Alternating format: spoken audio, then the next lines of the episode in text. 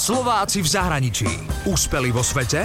Doma ich nepoznáme. Ak nespravíte skúšku z matiky, čo urobíte? Dáte si zmrzku, poplačete si a pôjdete na opravák. Slovenka Miška Franková však odišla do Londýna a už sa nevrátila. Ja som študovala na Ekonomickej univerzite v Bratislave a ja som po prvom roku nespravila test z matiky. Tak ja som sa bola taká smutná a kamoška, ktorá tu bola v Londýne, ona mi vtedy povedala, prídi do Londýna, oddychneš si trošku, prídi aspoň tak na týždeň. Ja som tam vlastne išla a volala som po týždni rodičom, že nielen, že sa nevrátim do školy, ale sa nevrátim na Slovensko. Predstavujem vám slovenskú módnu návrhárku, ktorej šaty nosili aj speváčky Rita Ora či Nicole Scherzinger. Michaela Franková pochádza z Jakubova pri Malackách a už 10 rokov žije v Londýne, kde pracuje ako módna návrhárka. Po neúspešnej matike začala v Londýne študovať módne návrhárstvo na London College of Fashion a po skončení školy založila s priateľom firmu. On je umelec a Miška jeho diela zoberie, vytlačí na hodváb a spojí umenie s módou. Na vlastných kolekciách začala pracovať hneď po škole. A na to, že v Londýne je obrovská konkurencia, Miške sa za 3 roky, čo funguje jej firma, podaril veľký úspech.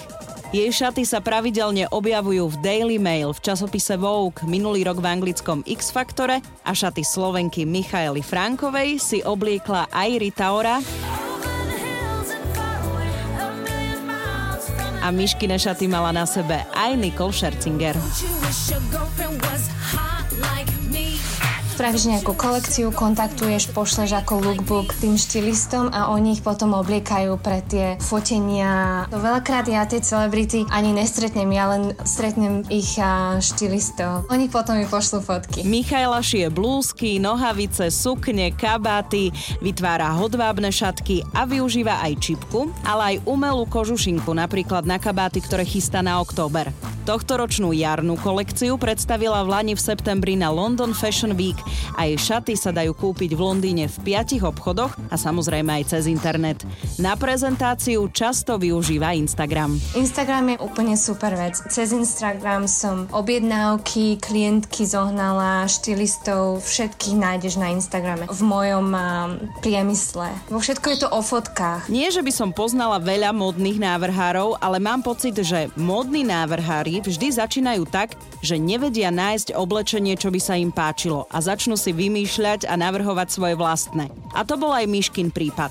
Potom je už len na nás, zákazníkoch, ako sa rozhodneme. Či si kúpime radšej 5 šiat po 20 eur, alebo jedny šaty za 100 eur. Tým, že ty si kúpiš treba šaty len za 10 eur alebo za 20 a ty ich dvakrát operieš a vyhodíš ich, tak ty vlastne škodíš tomu životnému prostrediu. Lebo ty si non-stop kupuješ vlastne vlastne každý mesiac a stále vyhadzuješ 20, 20, 20, 20. Takže keď si kúpiš jedny šaty za 150 alebo za 200 a oni ti vydržia 4-5 rokov, to už je na tých zákazničkách, že čo vlastne chcú, ale nejde o ten materiál. Keď mám zlý materiál, tak sa aj cítim zle v tom oblečení. Úspeli vo svete?